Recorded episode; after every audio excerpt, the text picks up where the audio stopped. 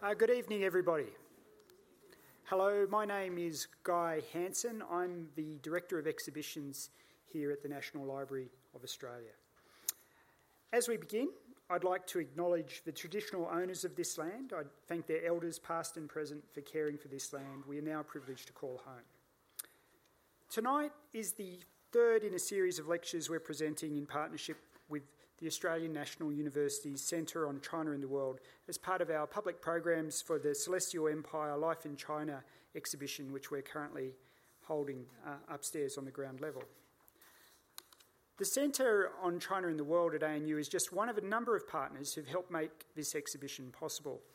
It's been an extraordinary collaboration, um, obviously between two great libraries, the National Library of Australia and the National Library of China, and also a number of commercial part- partners and individual donors. First and foremost, I would like to thank the National Library of China for sharing its extraordinary collection with us and with all of you. I hope you'll take the opportunity to visit the exhibition this evening, which will be on until 8 o'clock, and I hope some of you have already seen it. I'd also like to thank our sponsors uh, Shell in Australia, Seven Network, Wanda One, um, Optus, Singtel, Huawei, Cathay Pacific, and TFE Hotels for their generosity. Funding for this exhibition was also made available through the Commonwealth Government's National Collecting Institutions Touring Outreach Program, um, also by the Australian China Council and the ACT Government. Our speaker tonight is the director of the Centre on China and the World, Associate Professor uh, Benjamin Penny.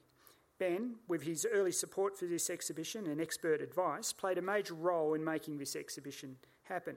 I'd particularly like to thank Ben for his generosity in lending us the services of uh, Nathan Woolley to come over and curate the exhibition. Um, I, I, really can't um, emphasise too much how important the input of the team at the China and the World Centre was to making this exhibition happen. Um, it was really only with their advice and help that we're able to ensure that Celestial Empire is not only a beautiful exhibition, but is also one rich in scholarship. So thank you very much, Ben. Ben, of course, is very well credentialed to talk to us about China tonight. In addition to being director of the centre, he's also editor of East Asian History, uh, an innovative e journal freely available online. He's published works on Taoism in medieval China and on the interpretation of Chinese religions by, by Westerners in the 19th century. In 2001, he was a Harold White Fellow here at the library, focusing on spiritual movements in modern and contemporary China. More recently, he's turned his attention to Shanghai and the treaty ports in the 19th century. Tonight, Ben is going to talk to us about the meeting of two cultures on the southern coast of China and how the encounter had a profound effect halfway around the world. Please welcome Dr. Benjamin Penny.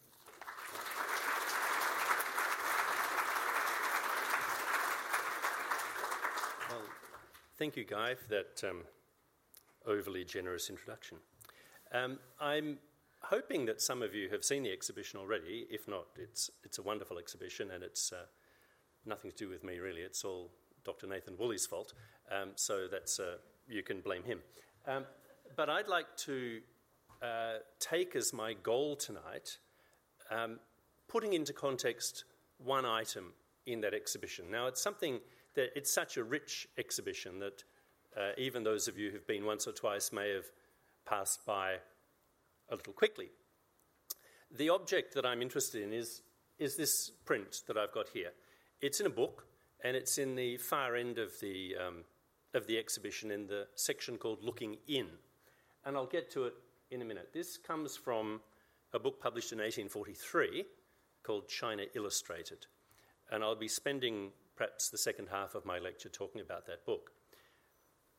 But to put it into context, I have to take you back to 1757.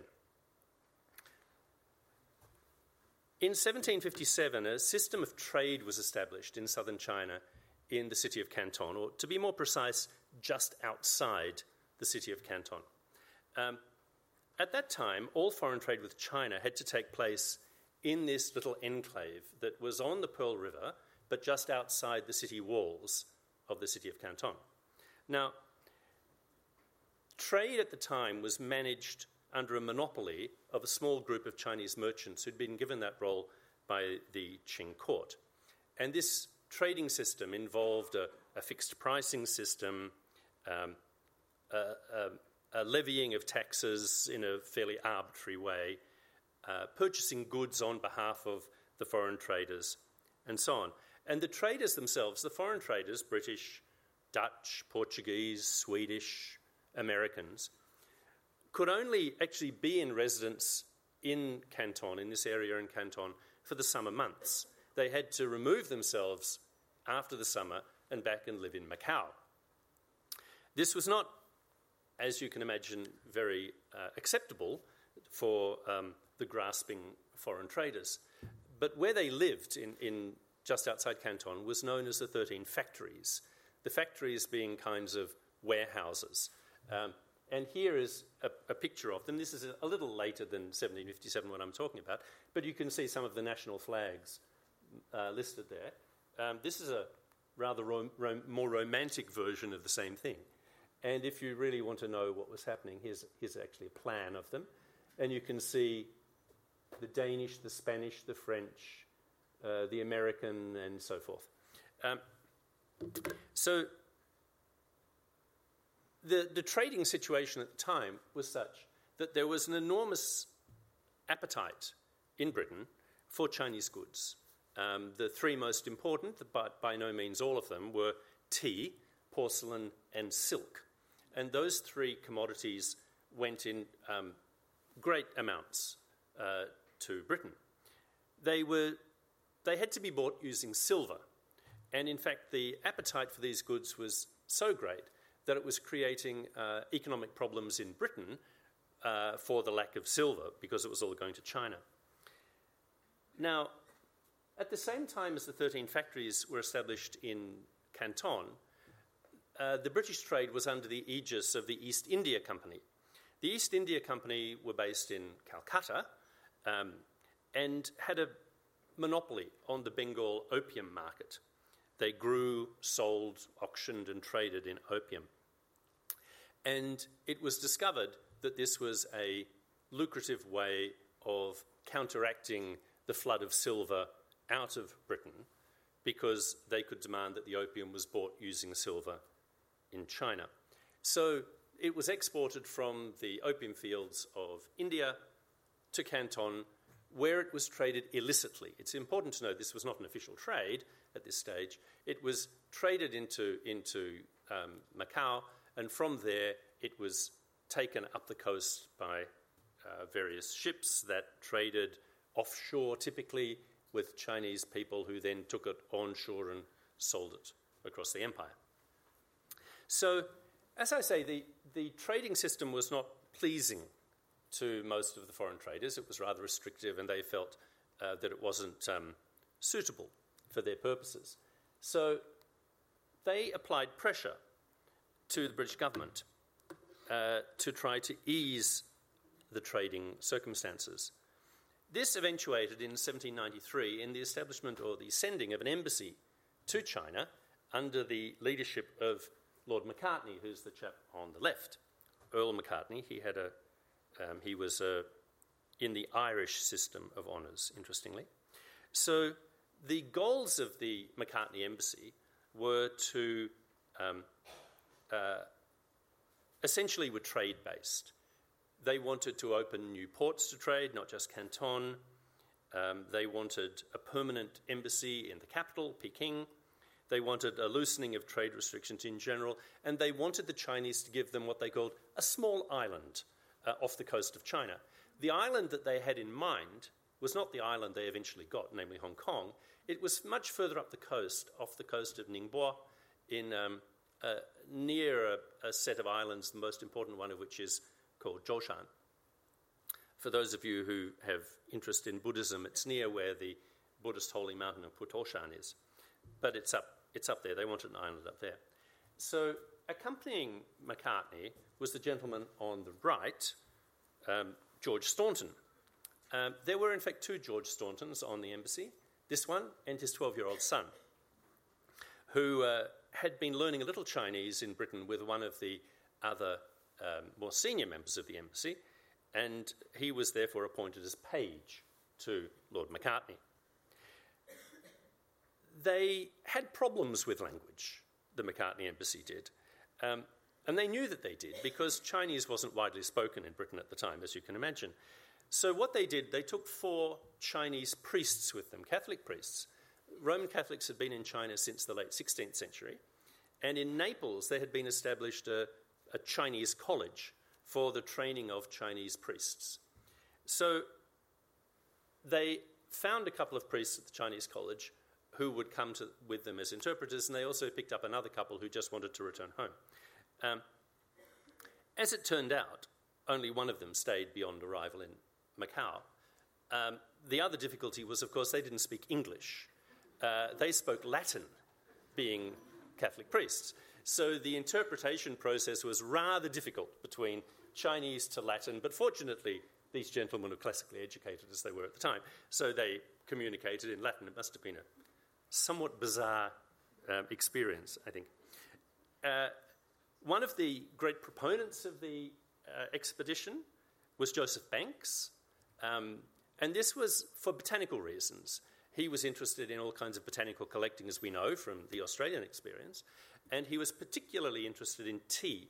So he got attached to the embassy two botanists who were told to collect as many botanical specimens as they could, but in particular tea plants. Um, also on the, on the expedition was um, a whole raft of gifts for the Chinese emperor. Most of these were manufactured goods, uh, various machines and so forth, but it included a working planetarium that was taken apart and put on the ship, and when they got to Peking, it took them 18 days to actually put back together again. Um, they also took a German band because you need a German band when you're at sea, uh, I suppose. Um, and it must have been terribly impressive for the emperor. I, I, I honestly don't know.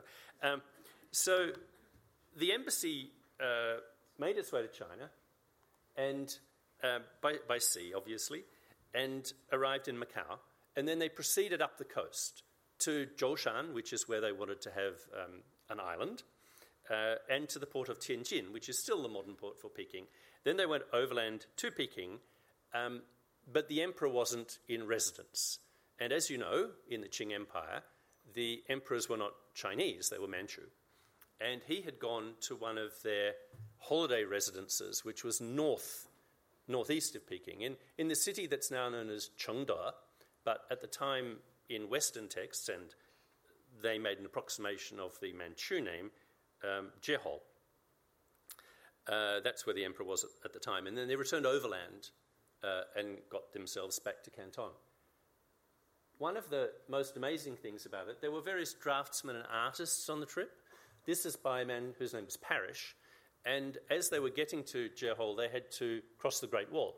And he took time out to make a plan of it, which, as you can see, is a pretty remarkable thing, actually. Um,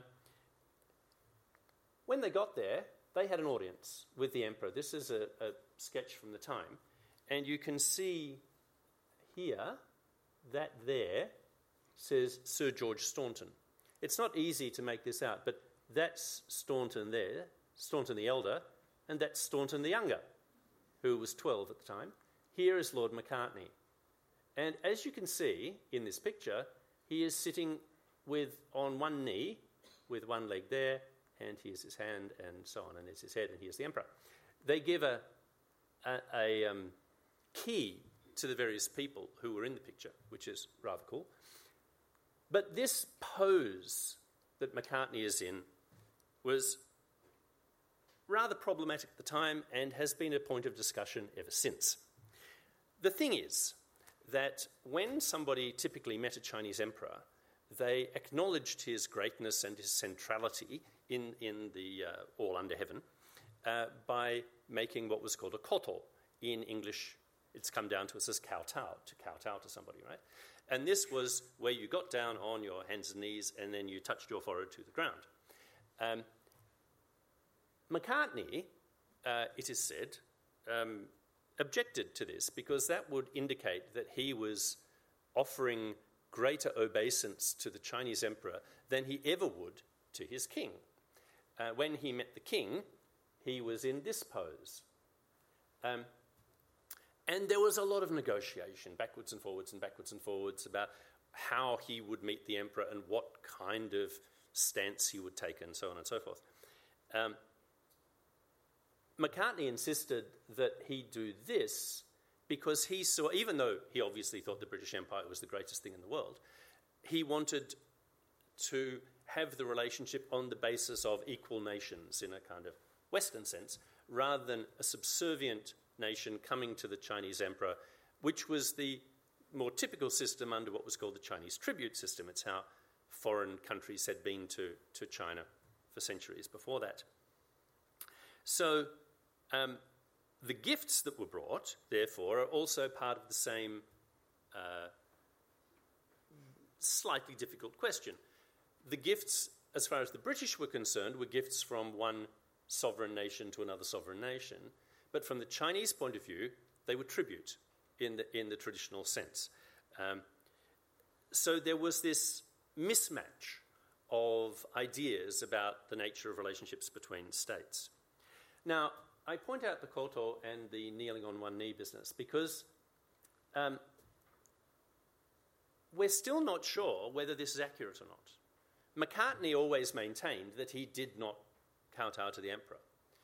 But as I'll tell you in a minute, a, a subsequent embassy uh, in 1816, a British embassy, refused to kowtow uh, in the negotiations and never met the emperor. They just didn't allow him, didn't allow that ambassador to get anywhere if he didn't kowtow. It was a kind of point of, of no return. We also know that two years after Macartney, a Dutch embassy went, and the Dutch were quite happy to kowtow, and they had a, they had a very good time. So um, there is still some discussion about whether Macartney did or did not kowtow.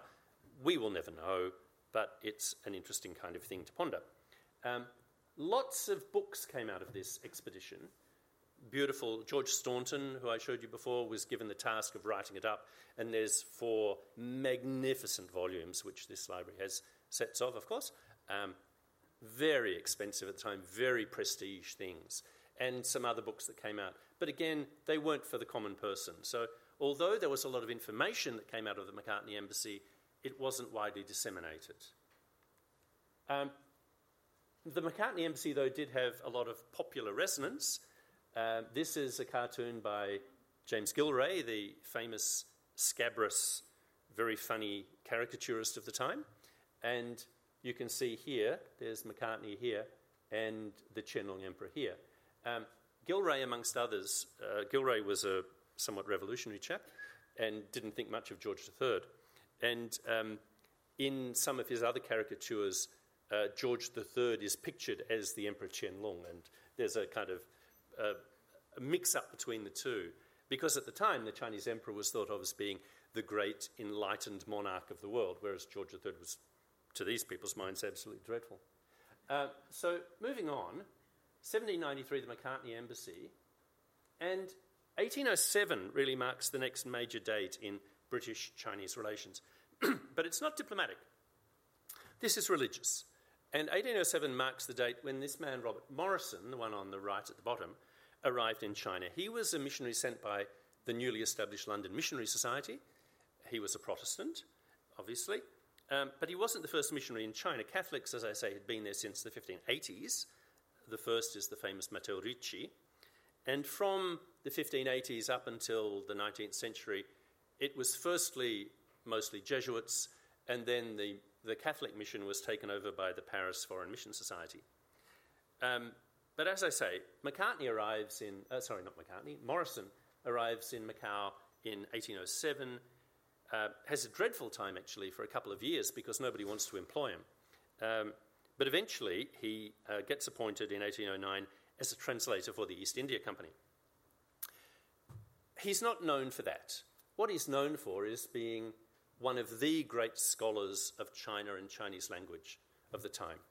He produced this, which is not a very good picture of the title page, but nonetheless the Dictionary of the Chinese Language. It was the first major dictionary of Chinese into English. Um, it took him uh, 18 years to do. Um, he also completed the first translation of the Bible into Chinese, uh, from English into Chinese. the first complete Bible translation. That took him 16 years.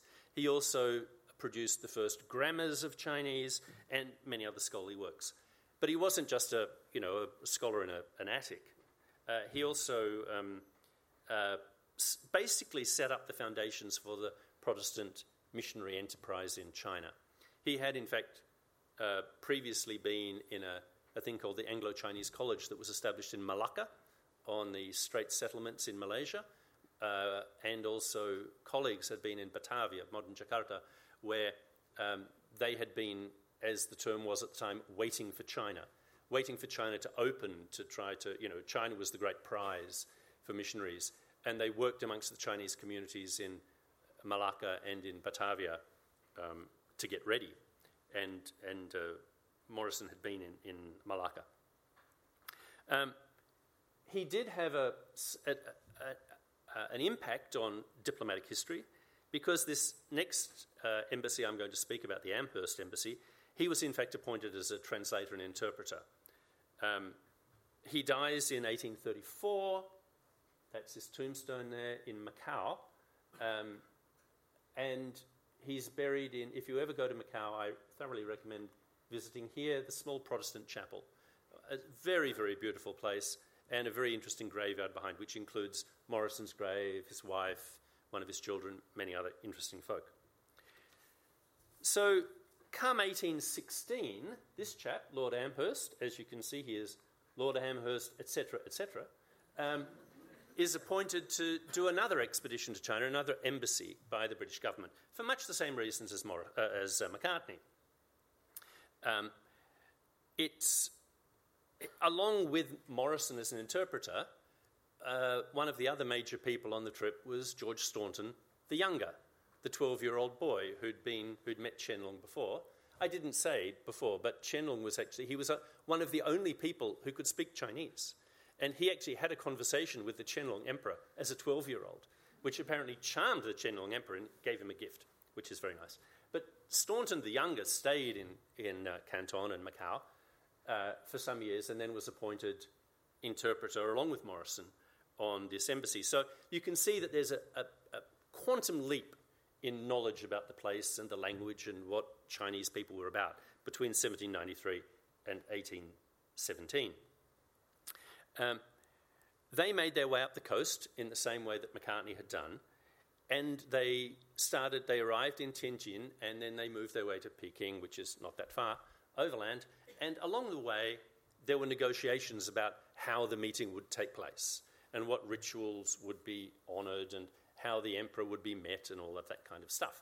Um, as I say, the refusal of the Amherst uh, of Amherst to consider kowtowing um, meant that the Chinese just said go home. So they didn't meet the emperor. They didn't do anything they intended to do, and they were given, uh, you know, they were hurriedly told to depart. Nonetheless, they, they made the same way as Macartney. They went there by ship up the coast, and then they came inland down the Grand Canal and made their way overland. And again, um, it was diplomatically a failure, but like Macartney, it produced a, an awful lot of information about China that was otherwise unknown. So, we're in 1817, and the next thing I, I, want to talk about, which is getting up to the end of where I will speak about in this whistle stop tour of Chinese British interactions of this period, is the First Opium War. Now, I have to go back a bit to tell you a bit more about opium and the opium trade. British sales of opium began uh, in 1781 and between 18 and, and gradually increased. Um, between 1821 and 1837, sales increased fivefold. By 1838, um, the British were selling 1,400 tons of opium per year to the Chinese. Uh, this was a big trade. What had started off as an attempt to redress a balance in silver um, exchange ended up making the Chinese in deficit for silver in the opposite direction because of the huge amount of opium that was being sold. It was being sold under the aegis of the East, uh, the East India Company, as I said. But in 1834, they lose their monopoly. the British government says you don't have a monopoly on China trade anymore.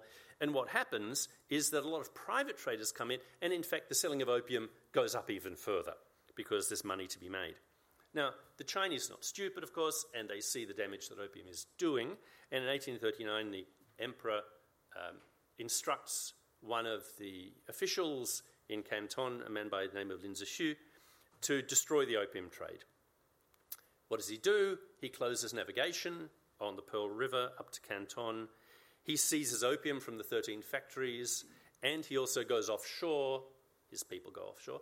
He sends people offshore to see ships in, that are actually in international waters and seize the opium off those ships, destroys them. The British, of course, are not very pleased about this because this is worth an awful lot of money.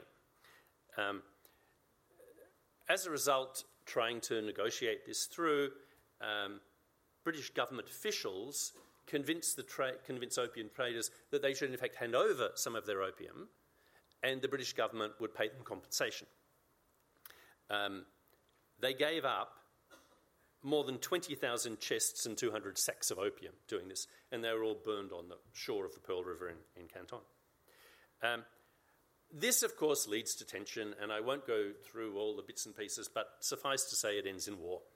And um, the British win decisively. You can see here Chinese war junks being destroyed. Essentially, this is a technological superiority thing. The British Navy was just a whole lot more powerful, a whole lot better armed the Chinese weren't used to actually having naval battles against modern, at that time, modern Western navies. And in 1842, we get the signing of the Treaty of Nanking. Um, this is what the treaty actually looks like, the treaty itself. The Treaty of Nanking opened what were called five treaty ports that is, Canton, uh, Amoy, Fuzhou, Ningbo, and Shanghai. And this is really 1843, the first foreigners end up living in Shanghai. And this marks the beginning, actually, of Shanghai as a major world city. Um, the first foreigners who went there, harking back to Morrison, uh, were the consul, the person who had been appointed consul, and he was accompanied by two London Missionary Society missionaries. They were the first people in Shanghai in 1843 to establish the foreign settlement there. Uh, so the Treaty of Nanking opens five treaty ports. Hong Kong is ceded in perpetuity, so they didn't get their island further up the coast at Zhoushan. They got Hong Kong Island instead. Um, uh, they got paid compensation for all the opium that had been destroyed, and they had to pay war reparations. So it's a, a fairly um, appalling uh, settlement, really. Um, I'm not going to go any further, but I'm just going to note that this was not the end of military battles over opium. Between 1858 and 1860, there happened what was called the Second Opium War. And the Second Opium War led to more ports being opened, more access to the country, and so forth. And, and then as the 19th century progresses, the rights of Westerners to have residence in China, certain parts of, uh, of land were ceded to the foreign powers, and so forth. And this goes on um, throughout the 19th century. But that's where I want to leave it for the moment and just pause and think about the information that was coming to Britain about China by this stage. So, going back again to the Jesuits, um, one of the major works, very, very influential works in uh, Britain and indeed across Europe at the time, was a book by a Jesuit priest by the name of Du Halde. Um, it appears in English in 1738 just a few years after it's published in French, under the title The General History of China. This becomes probably the single most influential book on China until the one I'm going to tell you about later. Um, we also get publications out of Macartney's embassy, as I say. The Dutch embassy of 1795 produces material, very interesting material. Amherst's embassy, 1816 17. And of course, all through this time, there's works being produced by scholars based in and around Canton and Macau. So the works of Morrison, but also the works of people like John Francis Davis and many others who were working at the time. So let me come now back to here. This is where we started, and this is an illustration from a work in the exhibition, and that work is called China Illustrated. and it comes from 1843, and it's published in London. Um, China Illustrated is a very interesting work, and I'm going to make the claim that after Du Halde, it is the single most influential work on China in Britain. Um, it was published in 1843. It was a so called part publication. That is, you got, um, it's like those things they advertise on television now, you know, buy part one at your newsagent for $3 now, and another one will come out in, you know, two weeks, another one in two weeks, another one in two weeks, and eventually you'll get the full set and know how to sew or something, whatever it is. Um, this was in four parts with 32 engravings in each part. It was republished in 1858 under a slightly different name, the Chinese Empire Illustrated, again in seven parts with the same engravings and a few more added. I won't go into the details. Um, but I will note one thing. I think there is no coincidence that the two editions of China Illustrated happened in 1843 and 1858. 1843 is the date of the Treaty of Nanking after the First Opium War. 1858 is in the middle of the Second Opium War, but happens after another major victory and another major treaty. In other words, these books are somehow implicated with um, military victories over China. There's a certain pride or something in England, curiosity, that leads to the publication of these books full of scenes of China that have never been seen before. I'll leave you to ponder on the motivation for that. So the guy who, um, who did the engravings for this, and, and the engraver is actually much better known than the man who wrote the words, but we'll get to him too. So this is the page that's open in the exhibition Showroom of Lantern Merchant at Peking. Um, this is the frontispiece of the, of, the, uh, of the first of the four volumes. This is the title page, as you can see. In its China, in, its, in a series of views displaying the scenery, architecture, and social habits of that ancient empire, drawn from original and authentic sketches by Thomas Allom, Esquire, with historical and descriptive notices by the Reverend G. N. Wright, M.A., Volume 1. Oops, sorry, just go back a bit. Um, published by Fisher, Son and Company, and we'll get to them later.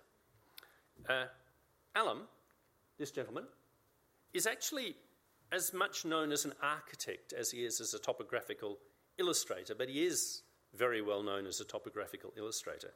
He travelled extensively through Europe and the Near East, but he never went to China. He never went anywhere near China. Um, his biography, which is written by his great great granddaughter, I think, something like that, m- notes that to do his book on China Illustrated, he really only had to walk 200 yards from his home to the British Museum. Um, his architectural work, this is one of his notable works, St. Peter's Notting Hill, as you can see, 1855 57 in the classical style, a rather beautiful building. Its interior, I think, is just lovely. Uh, but he was quite something, Allom. Um, uh, you can see here, though, that the work on China was by no means the only thing that he did. He was a jobbing illustrator, let us say. And you can see that his, his illustrative career starts in 1832, when he is all of 28, and it ends in, well, that's the last one I could find, was 58. I think it's because towards the end of his career he became much better known as an architect. He, in fact, was one of the people who founded the organisation that became RIBA, the Royal Institute of British Architects. Um, but you can see that he's doing illustrated works on northern England, on the Midlands, on Constantinople, on France, the castles and abbeys of England, Scotland. Then we get to China in 1843, and then costume in Turkey and Italy, Constantinople again, Surrey, Syria, the Holy Land, and Asia Minor, and the British Switzerland, which is the Lake District. I wondered where the British Switzerland was for a while until I noticed the uh, subtitle. George Newnham Wright, who wrote the words, such as they are, was an Irishman who was an Anglican clergyman who lived in London. We don't know much about Wright. Um, he was, um, we don't even know exactly when he was born. It's probably about 1794. Um, he was a teacher of classics privately, as well as later a schoolmaster. But he was, as, as Allom was a kind of jobbing illustrator, Wright was a jobbing writer. And you can see here, this is some of his works only uh, Latin, Greek, and so on. Uh, he also does biography, William IV, Louis Philippe, ex King of the French, and various others, uh, Duke of Wellington. But this is his works on um, guides and similar and illustrated works. And you can see how small the type ended up on PowerPoint because there are just so many of them. And he starts in 1821, as you can see, and the last I can find is 1864, Historical Guide to Bath. But being Irish, um, he, of course, was interested in Dublin, Killarney, the north coast of Antrim, Wicklow, Ireland. Then he moves to North Wales, more Ireland, Scotland and the Waverley novels. France Illustrated is the work, the first one he does with Thomas Allom. The Mediterranean, Rhine, Italy, and Greece, China Illustrated with Allom, and then he goes to Lancashire and all the rest down to Bath. So again, you can see that these books are produced by people who don't actually know much about China at all. They never went close to China. Allom was, uh, sorry, Wright was the kind of guy that you got to write stuff because you needed someone you knew who would churn out the words. And everybody knew that these China Illustrated and other books like it that you can see up here were actually, people wanted the pictures to a large extent. The words were just to fill it up. Now, let's get back to our picture um, and see what, uh, see what Wright actually wrote about it. So I'm, I'm, I'm not going to read you the whole thing. In fact, I'm not going to read you very much of it at all. But when you look at his, he's got about two and a half pages of text about this picture. None of it actually refers to the picture itself, let us say. It's actually about the topic of lanterns in China. And I've managed to track down three of the things that he cribbed. And when I say cribbed, I really mean cribbed. Um, he used the 1842 edition of the Encyclopedia Britannica, entry on lanterns. That's that year. He uses a thing called the Popular Encyclopedia from 1836. He uses some material from the Amherst Embassy because there's anecdotes about Amherst and lanterns. There are two places where Amherst and lanterns come together.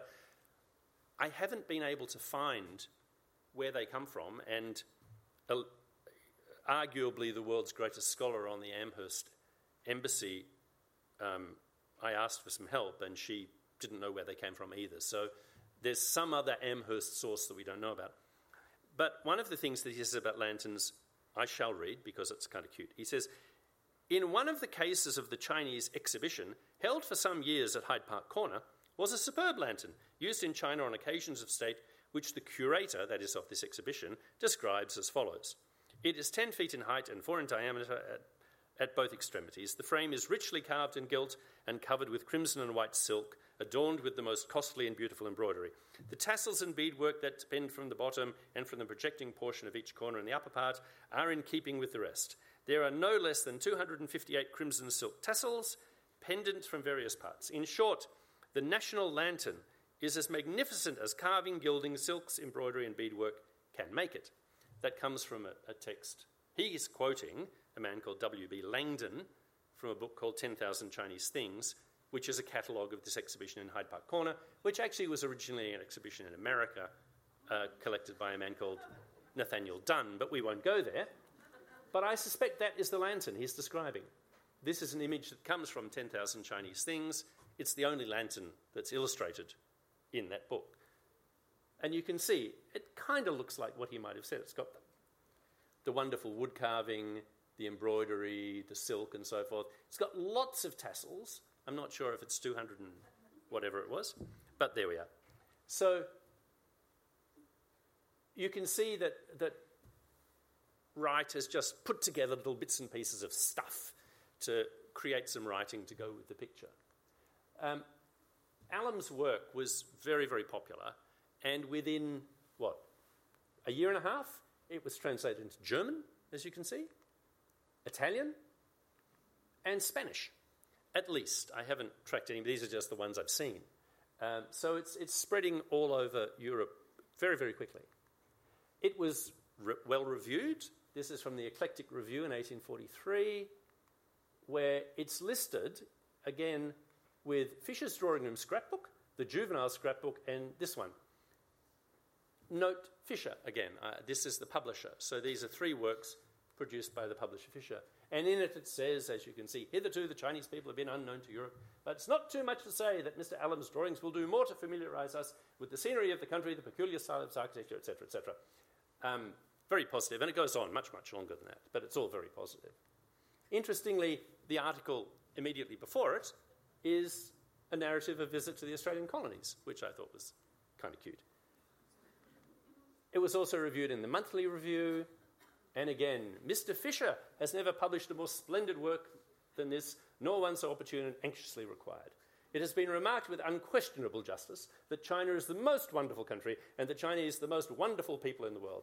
Yet how little has hitherto been accurately ascertained with regard to either. So we're getting, you're getting the flavour, right? Um, I want to move now to look at some of the pictures themselves. So I've said that Allom never went to China. So, how did he know what he was drawing? Well, as his great great granddaughter says, he went over the road to the British Museum. And we know he sometimes gives sources, not by any means all of them, there are 132 odd engravings in the book, but he gives sources for some. Three are mentioned are actually, um, well, two are military officers, artists that are attached to the Royal Marines and the Royal Navy, there's a man who is the nephew of the rather well known Hong Kong artist George Chinnery. His name's not Chinnery, but he's related to him. He says that one of them is from a drawing in possession of Sir George Staunton, but, so that's the second George Staunton, the little boy who grew up. Um, one of them comes from a painting in the possession of the East India Company, but there are two sets of work that he relies on rather a lot. One is a work by a French author, Auguste Borget, translated into English early, called Sketches of China and the Chinese. And one is a set of watercolours produced by a man called William Alexander, who was one of the artists on the Macartney Embassy of 1793. And as an example, I just want to show you a few of these things. So this comes from Allom's book, The Potala, or Great Temple near Jehol in Tartary, this is where they met, the Macartney Embassy met uh, the emperor. And it's now the city known as Chengde. But this is, this is the Potala, but it's not the Potala in Lhasa in Tibet. The Qing emperors uh, were Tibetan Buddhists and acknowledged the Dalai Lama and Tibetan Buddhism in general. So he had a reproduction Potala made uh, in Chengde. You can see it today. It's about one third the size of the real thing, but it's still there. So this is Allom's engraving, and this is where he got it from. This is an engraving um, after William Alexander. We don't, I, as far as I'm aware, we don't have the original Alexander work, but you can see it's uh, obviously the same thing. But if I point you to the the foreground here and look at the foreground here, um, uh, Allom has changed it completely and added some interest in the front. But he's also taken away that little pagoda, and I'm not entirely sure why. Uh, we see it again on this one Temple of the Bonzes at Kuan Yin Rock. Bonze was the early 19th century word and later for a Buddhist priest. So the actual temple we speak of is just in there, this is in Guangdong province somewhere, I'm not sure where. And this is the Alexander that it comes from. You can see that it's obviously the same thing. Look at the shape of the rock. But again, uh, Allom has added these kind of boats and so forth from the original Alexander. I think with further research, which I haven't done yet, um, I'll be able to find where he got the boats from. Because uh, Alexander did do studies of boats, just boats that he saw, because he was a naval uh, illustrator, right? So he was very interested in boats. And I suspect you can find the exact source of, of this vessel and these other vessels um, there. This one is slightly different. This one is the bamboo aqueduct at Hong Kong. You can see the aqueduct there. And it comes not from the Alexander uh, work, but from Borget's sketches of China and the Chinese which is here, which manages to look like something that isn't quite China. I'm not quite sure what it looks like, but um, it, it's rather kind of French bucolic or something. Uh, but you can see here, he's, he's added, you know, all these people and the water buffaloes and all that stuff, whereas the, the Allom is uh, somewhat sparser, but it's certainly different. So Allom was clearly using these things and then adjusting them, but not adjusting them with any knowledge of what he was actually looking at. So I just like to ponder a bit about this book, this book, China Illustrated, and why I think it's so important and, and where it stands um, in kind of bookmaking, actually, in the 19th century in Britain. Um, in about 1820, a new method of making engravings became popular in London, and this is to make a steel engraving. Prior to the 1820, early 1820s, engravings were made on copper. It's obviously a lot easier to make an engraving on copper because it's so soft. Steel is kind of a hard material to work with, but the very softness of copper makes it wear out rather quickly.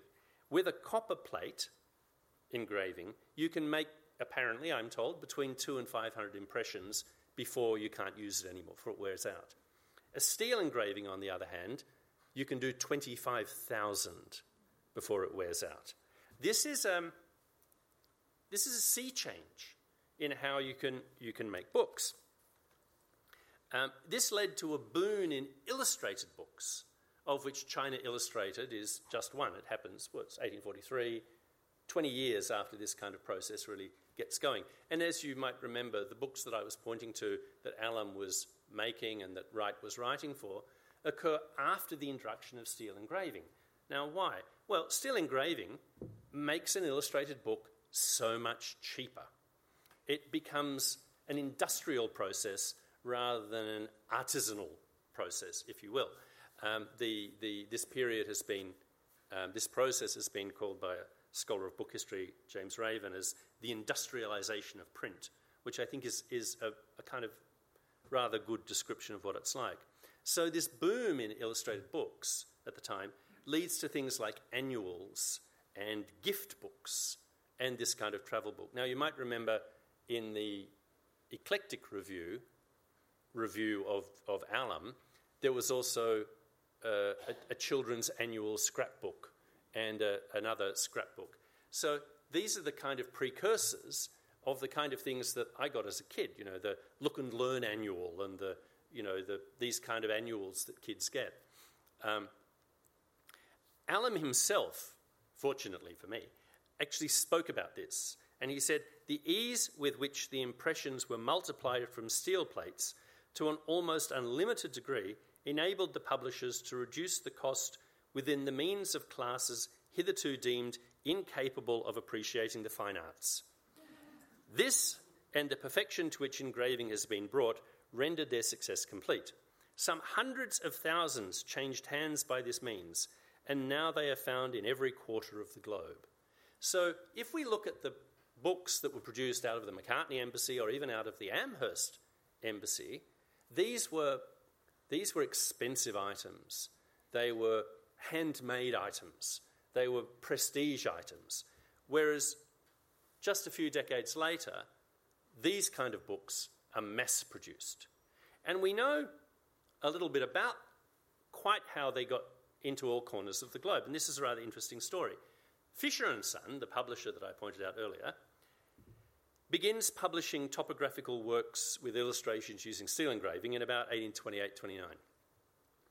And this is what was part of what we call part or serial or numbers publishing. Like I was saying, you know, you get first part, second part, third part, and so forth. It's a lot cheaper. You can do much larger print runs. But what Fisher and Company did, which was really revolutionary at the time, they avoided the normal networks of booksellers. They established their own depots in and distribution points all across England, Ireland, and indeed in the States. So I will just give you a list London, Liverpool, Leeds, Birmingham, Plymouth, Bristol, Edinburgh, Glasgow, Dublin, Belfast, Oxford, Newcastle upon Tyne, Whitehaven, Kendal, Newcastle and the Potteries, Shrewsbury, Portsea, Norwich, Lynn, Canterbury, Rochester, Ipswich, Rye, and New York, Philadelphia, and Boston. What would happen is that these distribution points were kind of independent distributors who would employ door to door salespeople. So that Messrs. Fisher and Son would send a great wodge of their publications to each of these distribution points, and then they would be sold door to door.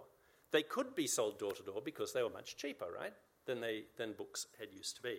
And they were made offers. So it was, you know, hello, madam, are you interested in China Illustrated? If you wish to subscribe to the four volumes, I'll give you the first one free.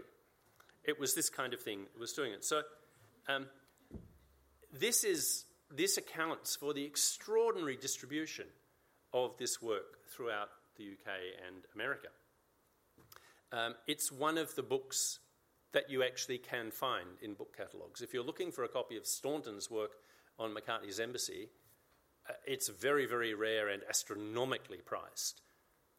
Allom is, if you're rich, it's affordable. And there's still plenty of copies around. And indeed, printmakers, uh, sorry, not printmakers, print dealers have taken with alacrity to Allom because they buy a copy and cut all the prints out and sell them as individual prints. And you can see those almost everywhere you look. So I'm just going to conclude with a few thoughts. First of all, um, most British people of this period never went near China, obviously, and indeed would rarely, if ever, have met a Chinese person. There weren't that many Chinese in Britain at the time. China for them was actually a textual phenomenon. It's a phenomenon from books and magazines and so forth, newspapers. Despite the publication of lots of works about China before the advent of steel engraving, they were not only prestige items, but they were sparsely illustrated. So most people didn't have any idea of what China looked like. So I hope that I've shown you tonight that this book, China Illustrated, from which the item in the exhibition comes, changed all of that. And that's why I think this is one of the most influential works on China in the 19th century. So, to go back to my title, um, When Empires Met, I'm going to rephrase it slightly and ask the question where did these two empires meet? Where did the British Empire meet the Qing Empire?